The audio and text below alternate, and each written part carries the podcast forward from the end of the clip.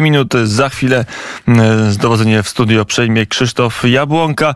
Nie będzie gawenda historyczna, ale zanim będzie, mm, to mm, panie redaktorze, panie doktorze Krzysztofia, co ty myślisz o tych działaniach Putina?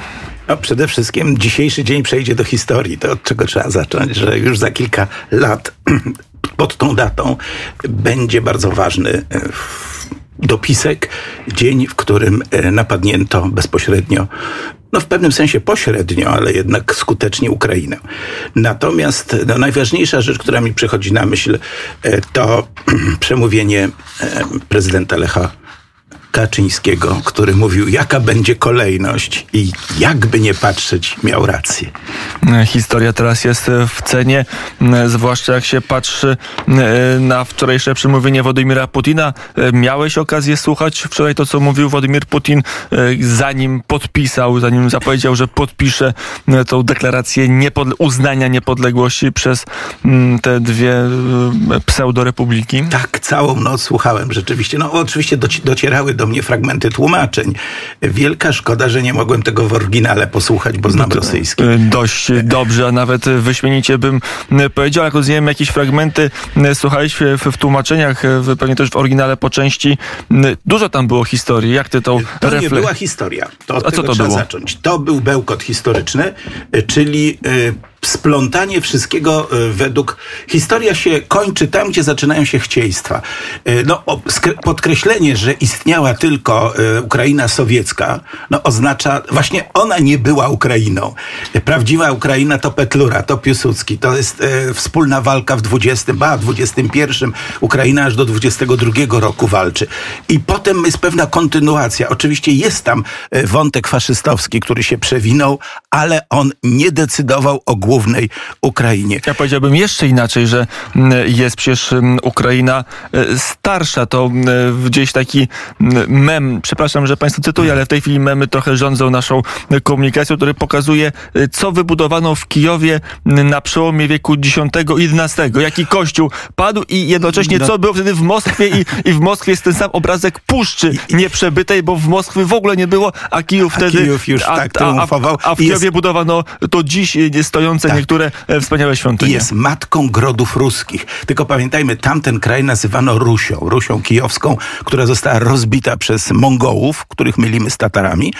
I, I potem na tym buduje się kraj pogranicza. I dokładnie to znaczy Ukraina.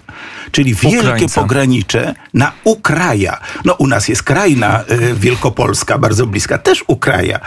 I y, w ten sposób tworzy się wspaniały lud, niezwykle charakterny, byśmy powiedzieli, y, pochodzenia ruskiego, polskiego, wołoskiego, ormiańskiego. I ten tygiel dopiero wytworzył taki wał europejski, który, no jak widzimy teraz, spełnia swoją podstawową funkcję, czyli broni serca Europy. Ja to jeszcze no, to, o tego później cię zapytam, bo tam była ciekawa refleksja na temat Rosji e, sowieckiej. Z jednej strony reżim Putina odgrzewa niektóre mity sowieckie, nawet czy, czy radzieckie, mówiąc po polsku, z, ze Stalinem włącznie. Z drugiej strony w tym przemówieniu no, Putin bardzo krytyczny był do działań samego Lenina. No, było, nie było twórcy Imperium Radzieckiego. Tak, rymuje się ze Stalinem i Putinem. Tak Tutaj trzeba dodać jedno. Generalnie Rosjanie, no, jako tako narodowo ustawieni, pamiętajmy, w Rosji jest bardzo silny regionalizm. Na przykład na Syberii się ludzie czują Sybirianami, a nie Rosjanami. E, to jest ta różnica. To tam oczywiście... są jeszcze różnice narodowościowe, wyznaniowe, językowe to, ale na one Syberii. mają mniejsze znaczenie niż regionalne. Region jednak scala ludzi, bo to się broni razem i ekologii, i tych e, skarbów, które ta ziemia daje, a które są przez Moskwę, dokładnie przez Moskwę, nawet nie przez Rosję, wykradane.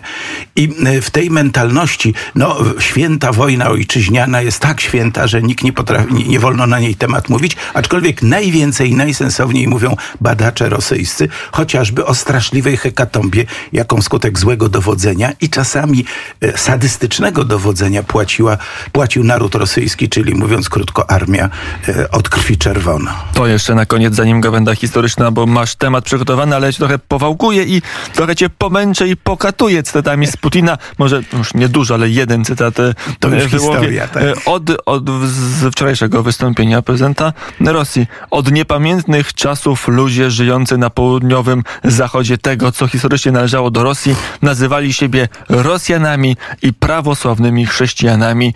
Tak było przed wstąpieniem e, w roku 17 e, części tego terytorium do państwa rosyjskiego i później. Czy aby na pewno, czy to zdanie, panie doktorze, jest prawdziwe, które wczoraj wypowiedział Władimir Putin? Oczywiście, że nie jest prawdziwe. On zresztą się specjalnie nie zastanawiał. Mit rosyjski jest w ogóle rozminięciem się z historią i słusznie jeden z e, znanych mi zresztą i ceniony przeze mnie historyk powiedział, jesteśmy ciągle narodem bez historii. Mamy pełno mitów, mamy pełno, zresztą w polskiej historii też się mity e, trafiają. Do dzisiaj nie jestem w stanie wytłumaczyć, że Żółkiewski nie padł pod Cecorą, tylko 180 kilometrów dalej. No mamy takie mity i trudno. Natomiast kiedy jest ich za dużo i kiedy tylko one są, już się prawda w ogóle nie jest w stanie tam podziać, jest wypędzona, no to zaczyna się horror. Wtedy wszystko jest możliwe, Rosja tylko wyzwala, aswaja i przy e, y, prisajedniajet, jakby to przetłumaczyć. O właśnie, to dobrze jesteś, bo o tym mówił... Aswajajet, y, e, o tym nie mówił wprost e, wczoraj Putin, ale powiedział o tym Pieskow, czyli rzecznik e, e, Kremla. Czyli piesek Kremla, tak? E, Tak można powiedzieć. Zresztą są takie niesmaczne żarty. Nie, no, z nazwisk nie należy się śmiać, ale może jest jakaś poetyka, bo No, ale one czasami zasługują nas. rzecznikiem, rzecznikiem Kremla jest Pieskow, a rzecznikiem jego domu pani Jane Psaki. Jakoś to się tak ułożyło Gombrowicz, żeby tego nie, Nie przepuścił. Tak, nie, nie przepuścił, ani nie wymyślił. No dobrze, ale do tego Pieskowa wróćmy. Powiedział, Rosja nigdy nikomu wojny nie wypowiedziała. Prawda, tak. To wczoraj Suworow też. nigdy nie był na Pradze i w ogóle nikogo nigdzie, a wojska rosyjskie Ale skąd się nie tego weszły. tak, tak kuriozalne e, kłamstwa? Z carskich czasów. Dlatego, że po prostu lud ro- rosyjski bardzo słabo czytał, był ma- mało czytaty, jak to się potem mówiło. U nas jednak tysiące młodych ludzi poszło w lud i nauczyło czytać, pisać i już w zasadzie za Legionów to już każdy umiał się podpisać. Tam nie. W związku z tym e, istniał przekaz słowny, a w słownym przekazie naprawdę się bajało. Im kto lepiej bajał, tym lepszym historykiem w cudzysłowie. E, Powiedział e, i nie skończy swojej opowieści. Krzysztof Jabłonka dopiero zacznie, bo teraz czas na gawędę historyczną. My kończymy popołudnie wnet. Dziękuję Państwu bardzo za uwagę. Słyszymy się jutro. Teraz gawęda historyczna. Potem e, studio przejmie Jan Oleński i będzie dobra młodzieżowa muzyka. E, I już jutro po... i wszystko, i wszystko, i wszystko będzie działo o 20. Kartagina Wystąpienie będzie e. Bidena będzie się działo. Proszę e, słuchać. Żyjemy w bardzo historycznych czasach. To prawda. Do usłyszenia. Już teraz czas na gawędę historyczną. Popołudnie wnet. Autopromocja. Dzień realizatora w Radiu Wnet. Już w najbliższy poniedziałek, 28 lutego, realizatorzy przejmą antenę Radia Wnet, zastępując miejsca dobrze znanych prowadzących. Poznacie nasze radio od kuchni. Słowo powiedziane na antenie nie ginie. Posłuchajcie najlepszych wpadek w Radiu Wnet. Na słuchaczy czekają nagrody. Do usłyszenia w poniedziałek o 7 rano. Elo! To była autopromocja.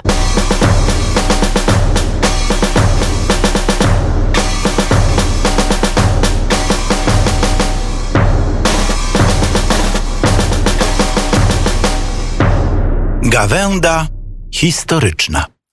Witam serdecznie Państwa. Jestem zobowiązany pójść choćby o krok dalej w naszej gawędzie. Historia pieniądzem się toczy, ale tu nam się na głowę autentyczna historia zwaliła, a jeszcze do tego cztery bardzo istotne rocznice, no i jedno, byśmy powiedzieli, święto, bardzo zresztą istotne.